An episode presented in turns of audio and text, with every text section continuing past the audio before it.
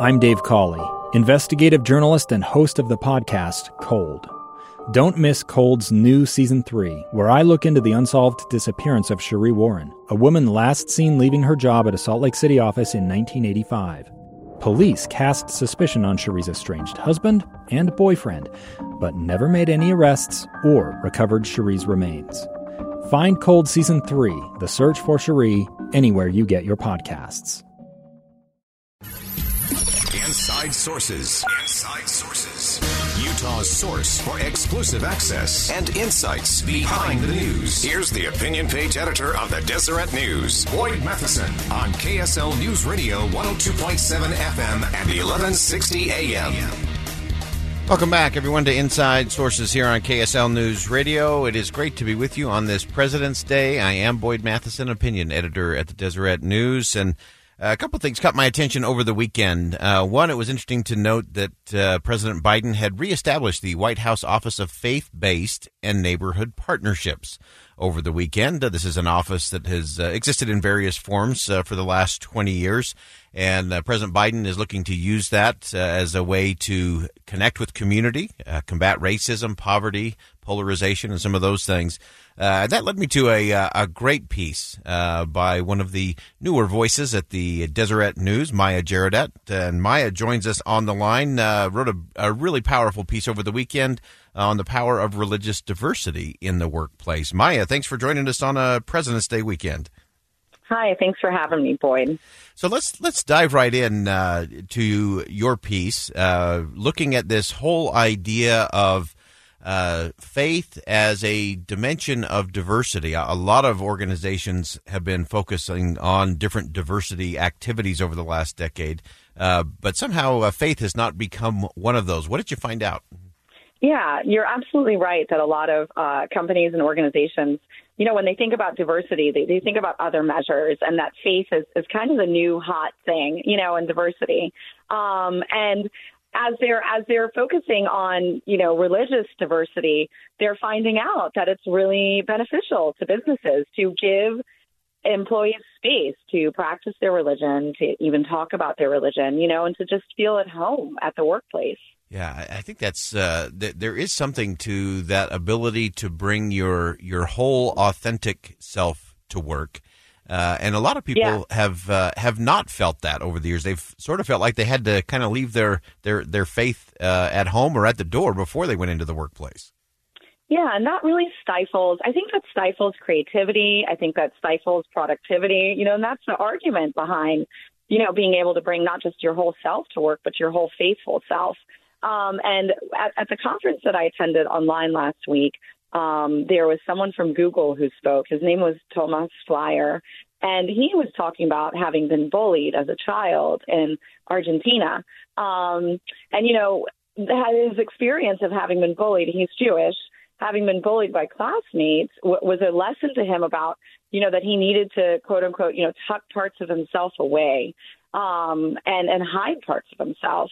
And you know, who who can work when they're under that kind of pressure when you're hiding some huge component of your identity? You know what I mean? Yeah. Um so, and you know, it's whenever you get people from diverse backgrounds together to solve problems, I mean, you bring so much to the table with your different, you know, cultural and religious perspectives and it's just it's just so beneficial to the workplace. Yeah, I, I love that story and that example that you shared uh, in your article. We've got that up on our Facebook page today, and of course, you can also read that at Deseret.com. Uh, but it really does get that emotional piece of well, wait a minute, yeah, and and how often do we feel we have to do that? We we can't bring our whole authentic self there. You've been talking to a, a lot of different organizations, part of this conference that you mentioned.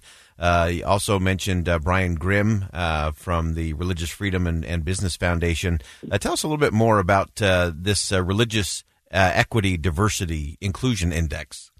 Yeah, so this index ranks different Fortune 100 and Fortune 200 companies on how well they're they're doing on you know these measures of including um, people from diverse religious backgrounds. Um, and we found that um, you know it's really unexpected to see some major corporations, you know, on the top of this list. And it just really shows that like corporate America has caught on to this and, and that it's really you know, a, a big thing now. Um, and it was really surprising to me to find out. You know, I grew up in the deep South myself. And, you know, growing up Jewish in the deep South, I definitely encountered anti Semitism. Mm. And um, I don't know. So I was shocked how something this idea that that seems kind of you know marginal has really is starting to move into the mainstream. And and I think it's a beautiful thing. I really do. Yeah. Uh, Maya you've had such great international experience. Uh, share with us just a, a, little insight there in terms of some of your travels some of the different places you've lived and how you've seen faith uh, both accepted in in the workplace and the environment and and places where maybe it hasn't. Yeah that's a great question. Um, you know I think in Israel you know, it's a Jewish majority state, but there are minority groups, um, you know, and, and, and I can imagine that at times, um, minority groups might, might struggle with this in Israel because really the, you know, the Jewish calendar takes precedence. Um, so, I, but I, you know, around the world, there's, there's so many different religious groups, you know, and, and, and people working in different capacities. I think it's, it's really hard for me to kind of figure out, you know, where I'm, I'm trying to think of where on the globe they might be doing the best on this, and, and I would have to do some research and get back to you. That that was a really that's a great question. You know, where is this really playing out? in the best ways. But you know, that actually leads me to a point I made in the article that they've found when they've looked at um, economic you know, productivity and um, entrepreneurship, mm. that the places with the most relig- religious diversity do the best as far as economic productivity and entrepreneurship. So it's not just a boon to workplaces, it's a boon, you know, to society and to the economy.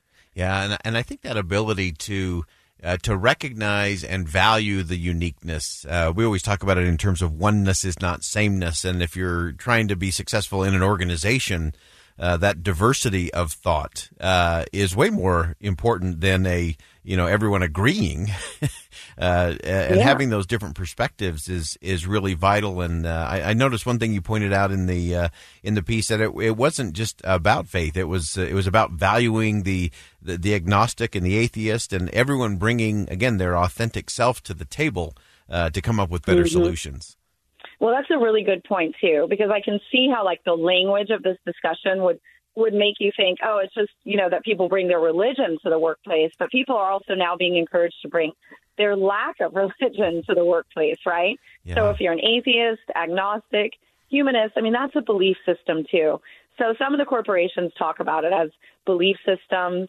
Um, Google has its interbelief network, and I think that's a really good way of, of phrasing it. You know, an interbelief network rather than just kind of confining it to um, religion. I think sometimes, yeah, we forget that that you know these other kind of the nones that's a belief system too right? right and we also need to respect that and give give space to that as well yeah Fantastic. Uh, getting the uh, article, we've got that up on our Facebook page. You can also read that at Deseret.com. Uh, an important discussion, and I think it's vital. Uh, again, interesting that the president uh, uh, re-engaged that office of uh, of interfaith and intercommunity mm-hmm. work over the weekend. And my addition, our last minute here, as you look forward, what are some of the things that you're watching in terms of this conversation and where it goes in our businesses, where it goes in our communities? Yeah, um, I think something that came up that was, is, is, you know, interesting to me. It's interesting and it's obvious is that obviously, you know, companies that violate people's right to their faith um, pay penalties. That it's bad for business. And I'm, I think I'm more interested in the in the flip side. Like I'm really interested in seeing data, concrete data about how you know religious diversity and things like interbelief networks and, and giving space to people being their authentic selves, how that really does drive productivity, you know, and, and creativity. And I am also, I did have a question as I was working on the story. Um, I wondered a, a tiny bit, uh, there was a part of me, because I'm always a kind of, I always like to interrogate everything and, and ask myself about, you know, the flip side and, and the counter argument. And I was thinking, well, is there something a tiny bit dark about, you know, oh, bring your whole self to work, bring your religious self to work because then are the corporations then kind of starting to co-opt faith? You know what I mean? Is there a danger in that? And so that's also, I mean, I think, well, on the whole, it's good, and that's my instinct, and I'm sticking to that, that it's a good thing. I, I do think I want to explore a little bit the tension that might be built into that that that when you're saying, "Oh, bring your whole self to work and you can worship here and you can eat here," it's like, well, when do you ever get to leave work? You know right. what I mean? um, so there needs to be some boundaries, I think, and that's that's also maybe something worth exploring. Yeah, absolutely. Great insight as always. Great writing as always. Uh, Maya, thanks so much for joining us today. Thank you. It's always fun to talk to you, Boyd. Take care. All right. All the best. Happy President's Day.